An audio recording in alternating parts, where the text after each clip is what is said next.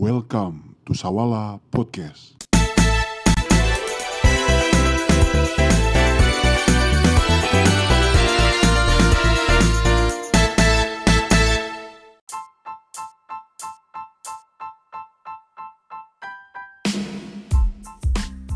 Halo, kembali lagi di Sawala Podcast episode yang keberapa ini ya? Episode yang kesekian lah pokoknya. Dan ini jam satu malam, jadi sorry sorry banget kalau obrolannya juga kayak obrolan orang ngantuk ya. Karena kita pun eh, setelah menjalani aktivitas sehari-hari yang mungkin menguras energi dan juga membuat kita lelah, sisa-sisa waktu ini kita gunakan untuk berbagi dan juga sharing ke teman-teman semua. Sudah bersama dengan gua malam hari ini seorang barista barista nomor satu di manajemen UGJ. Boleh nggak sih lang gue bilang lu adalah barista nomor satu di manajemen UGJ? Soalnya gue nggak kenal lagi siapa barista yang ada di manajemen Ya, yang nggak- menurut gua udah berat berat berat san berat. Masih Emang banyak banyak? barista-barista di UGJ. Cuman banyak banyak juga yang belum lo kenal. di manajemen ada nggak sih yang maksudnya segege lu? Gue kagak anjir gue biasa. Ya, kita juga sebenarnya udah pernah ini ya ngobrol bareng sama Apa? Gilang. Eh, Tapi waktu itu kita terkendala karena masih noob, masih newbie juga kita ngerintis eh, Sawala Podcast ini, jadi belum sempat kita buatkan versi audionya gitu. Nah, sekarang kita udah bareng-bareng sama Gilang buat yang belum kenal. Coba deh Lang, lu kenalin diri lu lagi gitu buat temen-temen semua. Biar semuanya pada tahu nih barista nomor satu di Cirebon, buset. Buset lu berlebihan banget anjir. Halo, eh, selamat malam. Dan hari ini jam 1 ya, jam 1 ini gue Jam baru satu. kelar hmm, baru kelar nge-shift tiba-tiba di WhatsApp sama Isan.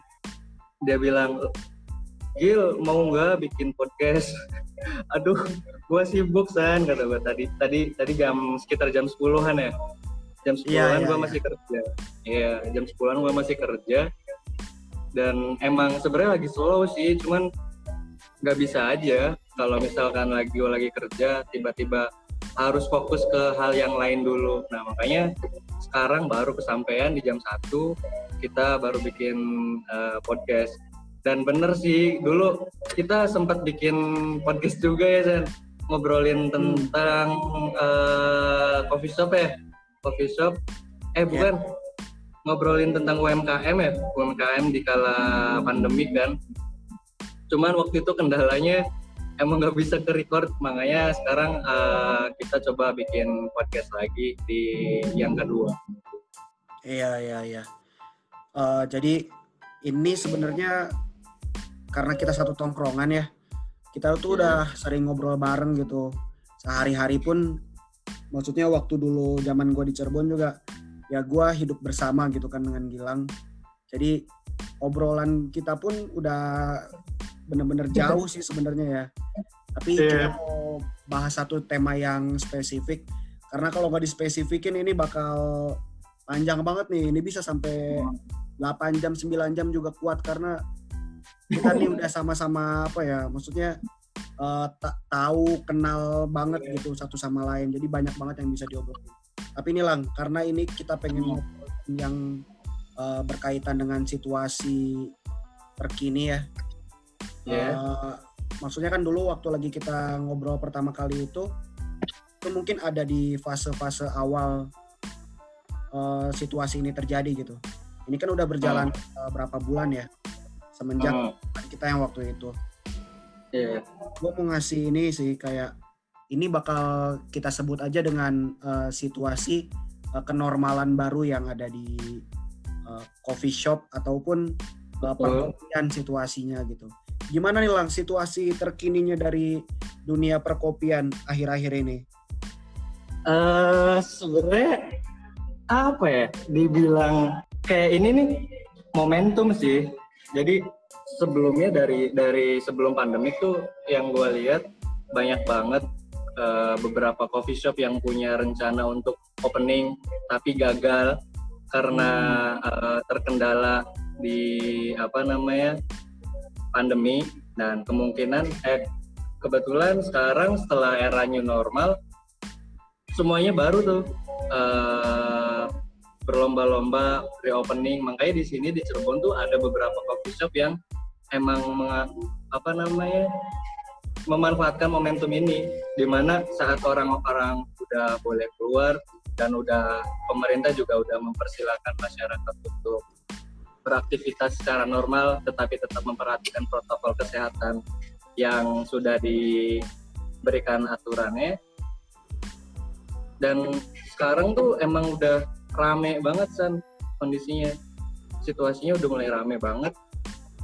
Sampai-sampai kita juga di sini barista agak sedikit kewalahan sebenarnya hmm. karena setiap hari hampir setiap hari rame terus mungkin karena gitu. ini ya mungkin karena orang-orang juga pada kangen kali ya ada satu hmm. masa yang mereka kan beberapa bulan itu di rumah terus gitu sekalinya ibarat kayak orang yang dikandangin lah gitu begitu hmm, benar-benar keluar gitu yeah. kan ada momentumnya akhirnya uh, tujuan utama mereka kan ya tempat-tempat yang untuk uh, mencari kesenangan gitu. Dan salah satu mungkin yang paling hype yang paling happening sekarang kan adalah coffee shop, uh, coffee shop gitu. Itu jadi uh, momen tersendiri ya. Kayak uh. apa namanya gue ngelihatnya uh, kalau yang cewek kan mungkin ini ya lebih ke uh, mereka karena ada ini ya kebiasaan shopping gitu. Mau hmm. gitu kalau hmm. cowok kan karena ya dia biasa anak kopi gitu kan. Anak kopi ya, jadi tujuan pertama mereka tuh kayak begitupun yang gua rasain lah. Begitu yeah. selesai ada uh, eh, PSBB di sini selesai gitu di Jakarta. Uh -huh uh, tujuan utama yang pengen gue datengin ya itu tadi coffee shop gitu. Tapi kalau misalkan lu ngelihat sekarang nih banyak coffee hmm? shop baru yang akhirnya kan bisa uh, launching gitu atau opening di setelah situasi uh-huh. ini menurut lu itu bakal gimana situasi uh, masa depan industri perkopian selanjutnya nih lang? Uh, yang gue lihat ya dari beberapa yang gue lihat dari beberapa coffee shop yang sekarang sudah opening itu balik lagi ke strategi marketingnya mereka sih San karena gimana pun uh, yang namanya bisnis ini kan harus dibarengin dengan manajemen yang baik kan. Entah itu dari manajemen internalnya maupun ke eksternalnya juga. Kalau dibilang uh, kondisinya akan seperti ini terus kemungkinan 50-50 karena balik lagi marketingnya mereka sanggup nggak untuk mempertahankan konsumen yang ada? Karena di kita pun sebenarnya masyarakatnya masih latah untuk kayak misal uh, ada nih satu tempat yang baru booming tuh hmm. booming kemungkinan kemudian banyak banget eh, orang-orang uh, yang datang ke sana terus kemudian entah entah itu beberapa bulan setelah dia opening flow-nya turun lagi perlahan-lahan turun. Kemudian kalau misalkan uh, marketingnya mereka, strategi bisnisnya mereka tidak bagus, ya akan stuck di situ, di situ aja. Flow-nya akan turun, tambah turun, tambah turun. Kalau kalau strategi bisnisnya bagus, dia bakalan bisa bertahan. Hmm. Kalau menurut lu strategi bisnis apa lang yang uh, harusnya diterapin gitu atau kira-kira pas nih buat ngejaga hmm? ritme tadi kalau kayak tadi hmm. lu bilang kan kayak ada uh, flow-nya gitu ya karena iya sih waktu lagi di Cirebon juga kan mungkin gua ngerasain juga ya begitu ada coffee shop ini baru buka gitu terus habis hmm. itu orang pada berbondong-bondong terus itu nggak lama habis itu jadi biasa lagi gitu menurut lu gimana caranya buat uh, coffee shop coffee shop ini ada atau kafe-kafe baru mungkin ya yang hmm. apa namanya bergeraknya tadi di bidang uh, food and beverage gitu untuk uh, tetap tadi ngejaga flow itu tadi lang. Ya, kalau menurut gue sih sebenarnya yang bisa dilakukan uh, coffee shop untuk mempertahankan customernya itu ya pertama selalu uh, memperhatikan pasar. Jadi apa sih yang yang dipengennya customer tuh selain kopinya enak. Terus yang kedua ada diferensiasi. Kenapa sih uh, kita nih sebagai customer harus coffee shopnya mereka apa hal yang apa hal yang bisa kita dapatkan kalau misalkan kita ngopi di tempatnya mereka apa hal yang bisa membedakan coffee shop mereka dengan coffee shop yang lain? Itu sih San. Kalau menurut gue dua hal itu dulu yang harus dijaga. Karena kalau misalkan semuanya sama dengan apa namanya kalau misalkan uh, satu coffee shop dengan coffee shop yang lain tidak ada BT-nya sama aja. Ngapain juga kita ngopi di tempat itu kalau misalkan di, kita bisa ngopi di tempat yang lain? Hmm.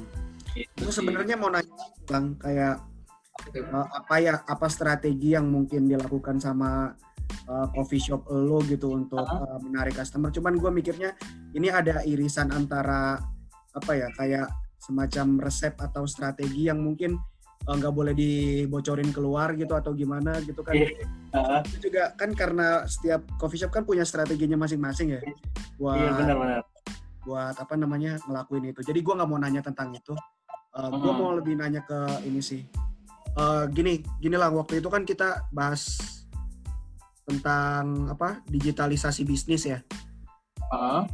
yang terjadi di saat uh, situasi covid ini jadi memaksa orang untuk akhirnya menggunakan teknologi hmm. untuk berbelanja gitu termasuk berbelanja soal kebutuhan kopi itu gitu menurut menurut lu gimana ya, sekarang situasinya gimana sih uh, digitalisasi di bisnis kopi ini hmm. okay uh, sebenarnya yang digitalisasi di coffee shop itu membantu cuman sekitar 30% dari omset. Hmm. Kenapa gue bilang gitu? Karena sebenarnya yang orang cari di coffee shop itu bukan cuman kopinya, tapi suasananya. Hmm. Karena kalau misalkan, oke okay deh, uh, eh, gue beli kopi nih secara online, gue ngopi di rumah sama teman misalkan Hmm. Tapi feelnya beda, tetap tetap beda. Karena yang dicari itu cuman selain kopinya enak, suasananya juga enak. Dan meet up sama teman-teman itu kan lebih asik kan. Lebih kerasa sih itu uh, vibes-nya dibandingkan kita harus uh, apa namanya order coffee secara online dengan memanfaatkan digitalisasi itu. Iya iya. Waktu dulu Cuman, kan lu pernah emang, cerita tuh lang Uh, waktu dulu lu pernah cerita kalau nggak salah kan uh, waktu lagi masa-masa itu kan uh, coffee shop tempat lu itu kan uh, nyediain kayak uh, antar gitu ya. Jadi iya. kayak yeah. Yeah. Uh, gra apa namanya gratis ongkir gitu kan ke tempat Betul. tempat yang lu antar gitu. Itu gimana? Sekarang masih jalan atau udah berkurang tulang? Sekarang masih berjalan, cuman kita lebih memprioritaskan uh, untuk customer itu dine in Hmm. Tapi kita tidak membatasi juga untuk customer yang pengen membeli uh, secara online karena karena ya mau gimana pun itu kan uh, sebuah rezeki masa mau ditolak. Hmm. Cuman emang uh, kapasitas kita untuk menjual secara online itu lebih sekarang berkurang sih karena emang customernya pun sekarang udah bisa dine in, udah bisa ngopi di tempat kita sendiri. Iya iya iya. Kalau gue tadi baca berita gitu lang, katanya kan hari huh? ini uh, eh, PSBB di Cirebon tuh mulai di akhirin gitu ya, udah masuk yeah. AKB gitu, adaptasi kebiasaan hmm. baru. Hmm. Itu uh, kalau dibandingin waktu lagi zaman COVID, jam operasionalnya jadi balik lagi ke normal atau lu masih pakai jam yang waktu lagi covid kemarin lang?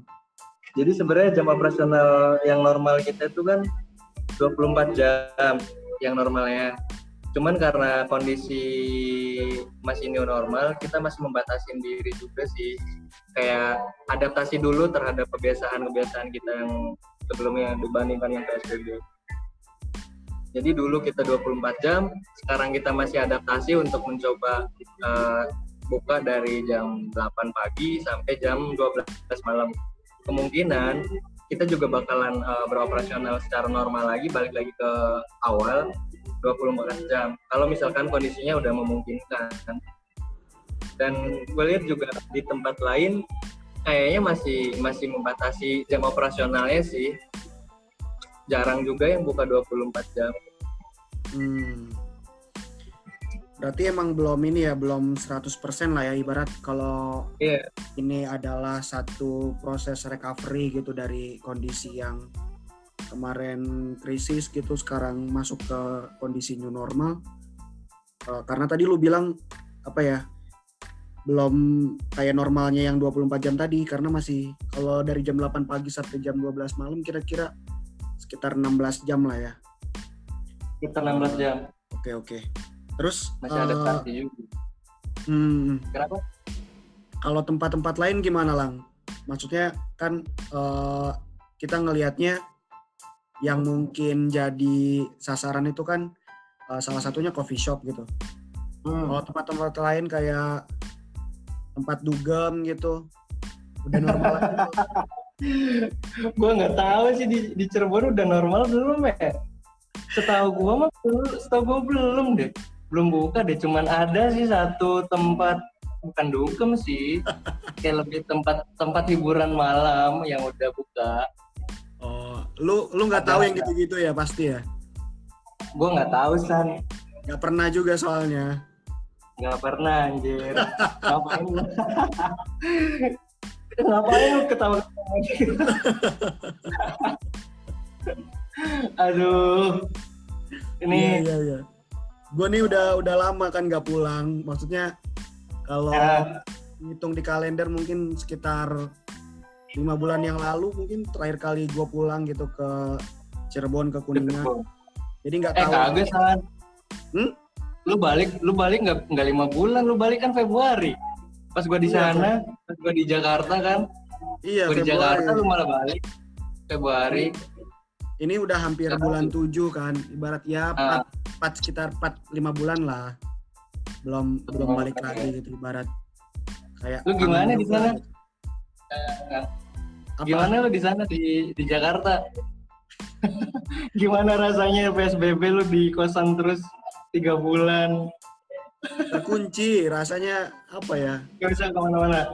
Iya, jadi kayak waktu lagi kemarin setelah masa PSBB itu kan gue masuk lagi tuh.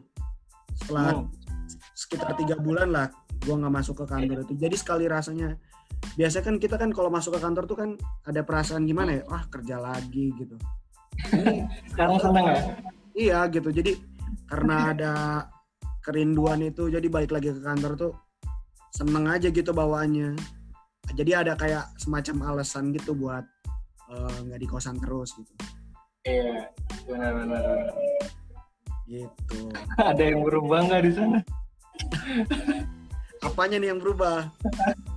situasinya setelah sekarang kan eh, udah udah new normal udah udah balik lagi ke awal nggak udah balik lagi ke awal maksudnya sebelum psbb aktivitasnya di sana Kalau balik lagi Atau ke masih- awal, mungkin enggak ya lang. Kayak kalau eh, dulu kan gue masih bisa ini ya ngikutin jadwalnya itu kayak ya namanya kan kerja kantoran begitu kan pergi jam Oh. 8 eh, sekarang pulang jam 5 Iya. gitu kan.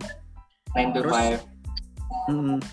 Sekarang tuh karena ada aturan itu kan dari gubernur yang eh, kantor itu cuma bisa diisi sama 50% orang gitu. Jadi pekerja pun sekarang pakai sip-sipan masuknya. Ada yang Oh, masuk gitu. jam 8, ada yang masuknya jam 10 gitu.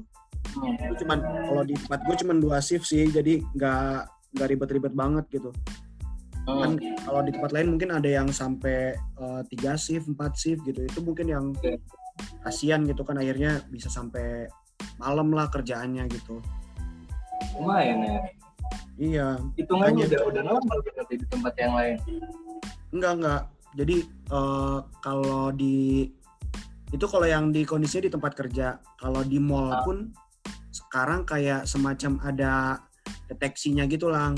Misalkan Iya. jumlah pengunjung mallnya itu udah eh, terlalu banyak gitu, itu bakal ada semacam eh, peringatan gitu buat si pengelola mallnya supaya apa namanya jumlah pengunjungnya dikurangin gitu.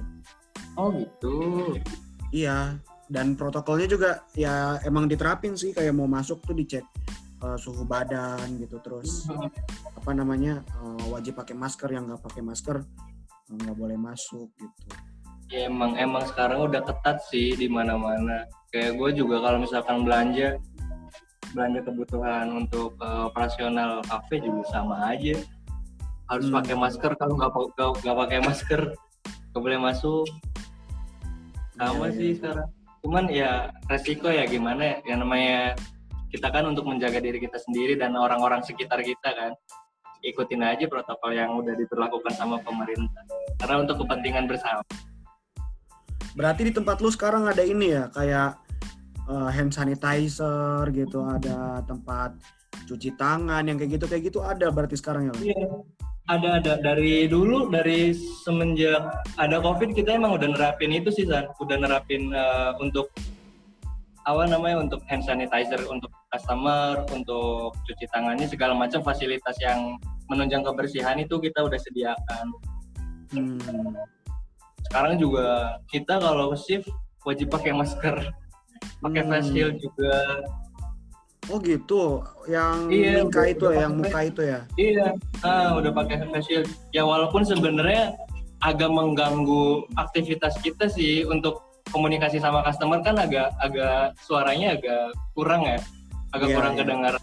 Cuman demi ke kesehatannya kita lebih baik diterapkan aja ya udah kita ikutin aja Hmm. Lang, kan walaupun coffee nggak shop. nyaman. Hah? Iya iya iya. Kan coffee shop lu itu tempatnya berseberangan dengan mall ya.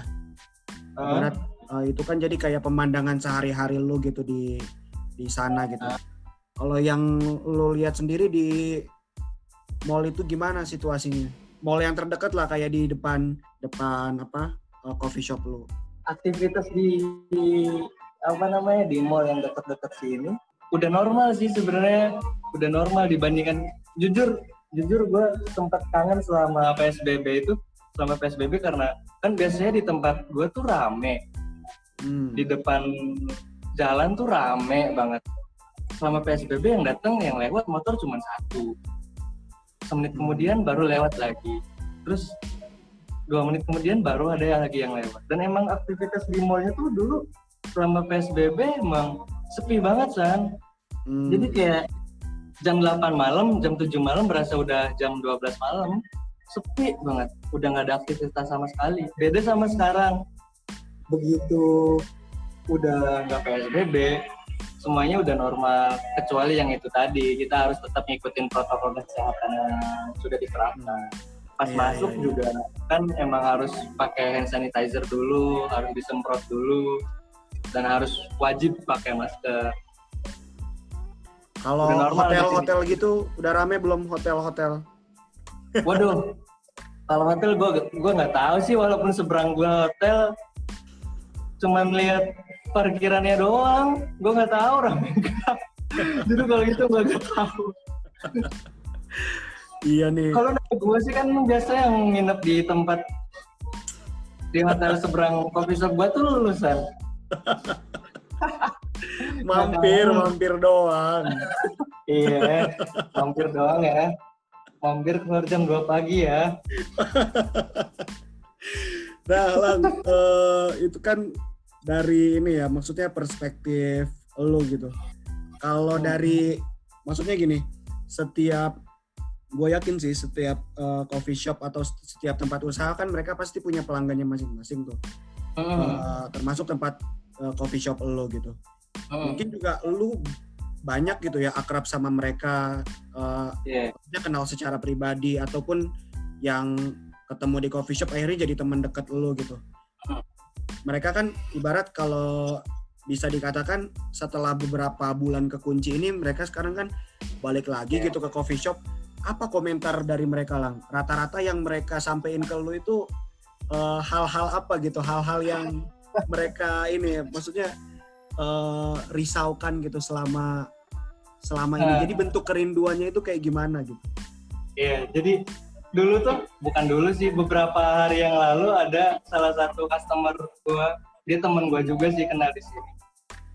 dia datang terus gue bilang wih di PSBB ya lu dulu ke mana aja selama PSBB gue tanya gitu kan aduh Hmm. bray katanya bete banget gue di rumah terus gak ada aktivitas lagi yang nonton film kuliah katanya film kuliah tidur makan gitu-gitu doang katanya.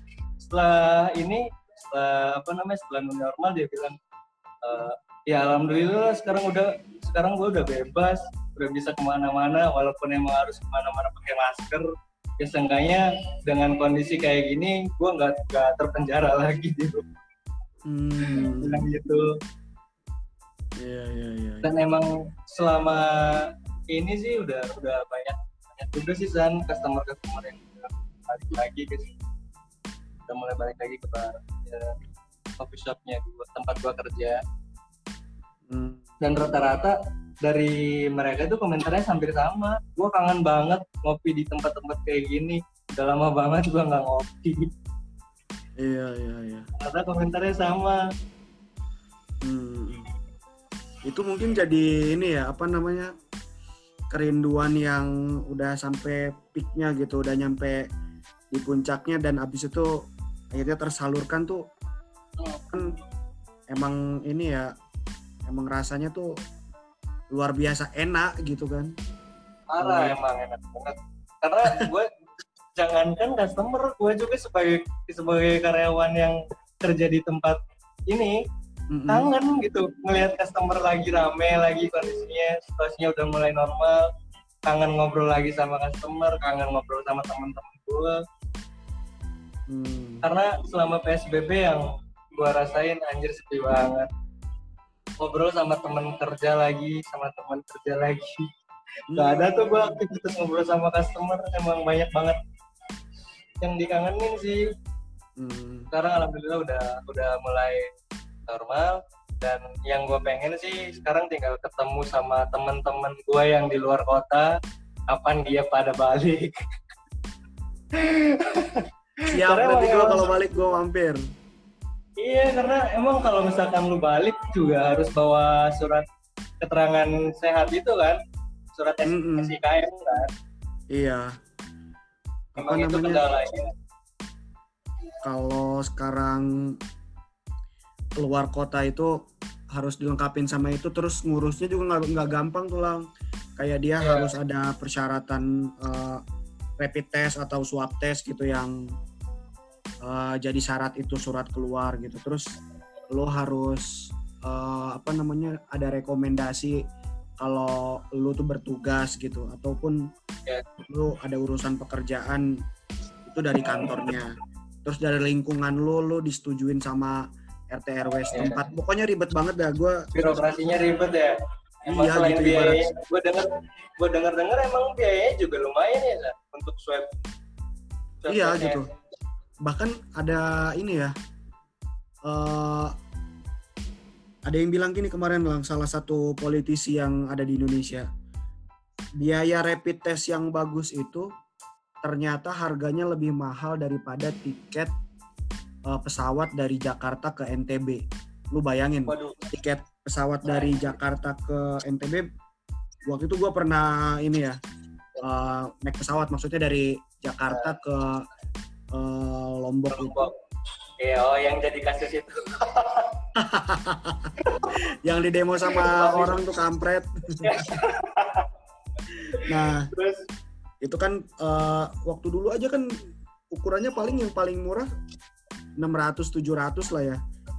Ya, itu ibarat apa ya udah yang paling murahnya lah gitu. Ternyata biaya rapid test ternyata biaya biaya rapid test yang bagus itu harganya di atas itu kan gue pikir akhirnya ini bakal menyusahkan orang-orang yang apa ya yang nggak berkemampuan gitu untuk eh, bikin untuk apa namanya ikut eh, rapid test itu gitu akhirnya itu kan yang memunculkan banyaknya orang yang akhirnya ngelanggar gitu lang kayak Betul. contohnya orang yang akhirnya nekat kayak ada temen gua nih ya gua nggak mau apa namanya ba- berspekulasi dia caranya kayak gimana yang jelas hasilnya itu yang gua tahu dia itu mudik eh, ke kampung halamannya itu naik truk lang hmm, naik Iya truk. Berbagai kayak- macam cara sih akhirnya dilakuin kan. Iya gitu. Jadi kayak dia eh, apa namanya daripada ribet gitu ya pakai surat segala macem, dia tinggal Iya, nebeng iya. aja tuh sama truk yang dia mungkin truknya itu udah megang surat atau apa nanti dia bayar berapa gitu. Akhirnya kan dia Iya, iya, bisa Pak. lebih gampang gitu keluar dari Jakarta. Itu mungkin salah satu hal yang gua rasa juga karena ada kesulitan itu ya buat ngurus eh, Hmm. berbagai macam persyaratan itu untuk keluar dari Jakarta. Ya karena walaupun emang tes itu penting sebelum kita uh, pergi keluar kota, cuman dengan biaya segitu bagi kalangan ekonomi yang menengah ke bawah kan agak agak lumayan menyusahkan juga sih sebenarnya. Makanya Hmm. nggak satu dua juga kan teman-teman gue yang emang dia punya dia punya kerja di di sana di Jakarta, di Cikarang, di Tangerang. Mereka juga ngelakuin hal yang sama Hmm. karena emang karena mikirnya gini gue buat buat apa bayar eh, rapid test semahal itu kalau misalkan gue masih bisa pulang dengan cara yang lain Iya, iya. bandel bandel sih emang cuman dengan biaya segitu lumayan Iya benar. karena Kayak- bagi bagi mereka itu uang uang segitu nggak sedikit Mm-mm, gitu. Bisa jadi kalau misalkan emang apa namanya nggak dipakai buat rapid itu itu bisa buat jadi biaya makan satu bulan kan Ah. kayaknya. Contohnya buat Di ibarat kayak orang-orang anak-anak yang hidupnya ngerantau ya. tua gitu kan. Jauh dari orang tua kayak kita ini kan ya kayak gitu kan Hmm. terasa banget ya lang ya.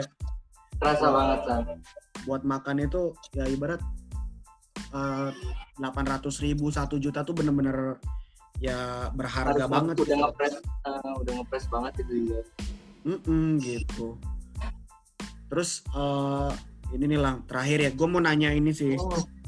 apa tuh Eh, lu juga kan karena ini ya masih bagian dari mahasiswa nggak sih?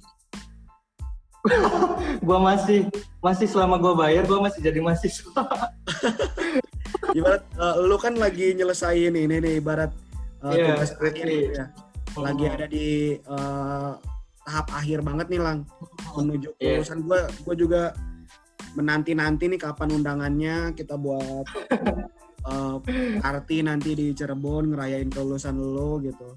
Iya. Tapi- Tapi dengan situasi ini, lu ngerasa kebantu nggak? Maksudnya untuk nyelesain apa namanya perkuliahan lu atau studi lu itu?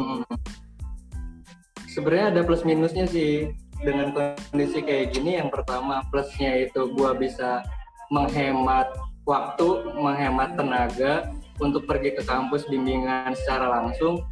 Terus Hmm. eh, minusnya ya gue jadi nggak. Gue kan di konsentrasinya di SDM, di mana gue tuh harus harus ketemu langsung dengan beberapa responden yang pengen gue teliti kan. Hmm. Sedangkan di perusahaan tempat yang gue teliti itu sudah menerapkan work from home. Jadi dari situ gue juga agak sedikit terkendala sih San untuk untuk cari apa namanya untuk cari bahan penelitiannya. Tapi kalau misalkan secara bimbingan online itu jadi malah terbantu karena karena jujur hemat hemat banget sebenarnya hemat biaya, hemat waktu, hemat tenaga. Lu nggak harus ngeprint ngeprint gitu lagi ya berarti ya? Ngeprank apaan tuh? Uh, ngeprint ngeprint kertas-kertas. Oh iya, gue dengerin enggak nggak usah, enggak. Cuman sekarang gue bimbingan juga jarang sih, karena emang emang kerja pulang pagi tidur gitu-gitu terus aktivitasnya agak agak sedikit terhambat sebenarnya. Cuman target gue sih bakalan kelar kelar bulan ini, bulan ini bakalan kelar buat buat kerja. Doain aja skripsi gue bakalan kelar secepatnya Habis itu nikah. wisuda. Wisuda dulu ya, baru nikah ya. Habis itu Yes. masalahnya Iya. nikah sama yang mana mah nanti Ya kita udah nanti lah. iya kita tunggu aja lah kejutannya mau sama yang si itu apa si itu apa sama yang itu jadinya lang. Yang mana anjir? lu Itu lu aja kita sebut. kita Siapa sebut anjir? itu aja. Iya, rahasia ya, rahasia negara. Iya kita nih sama-sama tahu sama-sama pemain bola kita nih udah tahu.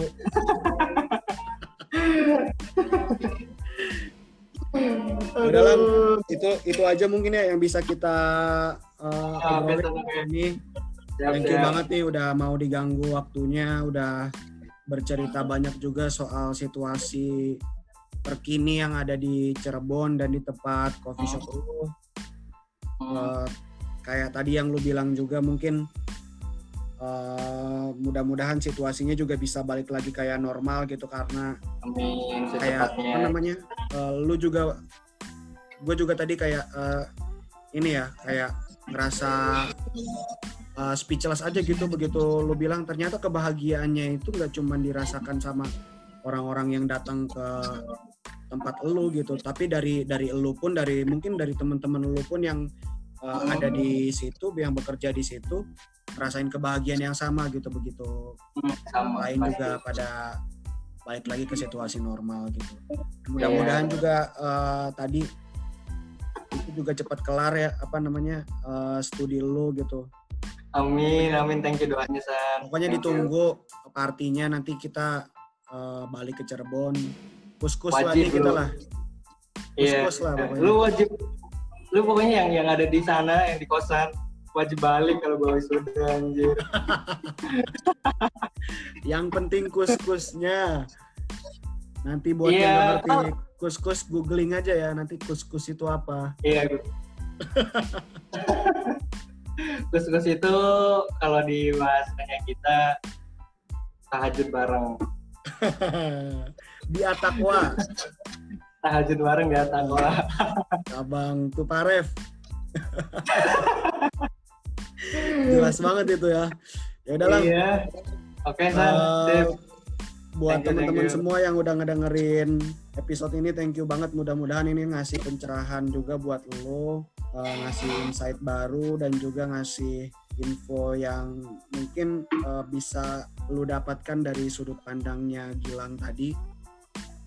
Dan sampai ketemu lagi di episode selanjutnya. Gua dan Gilang pamit. Bye bye. Bye.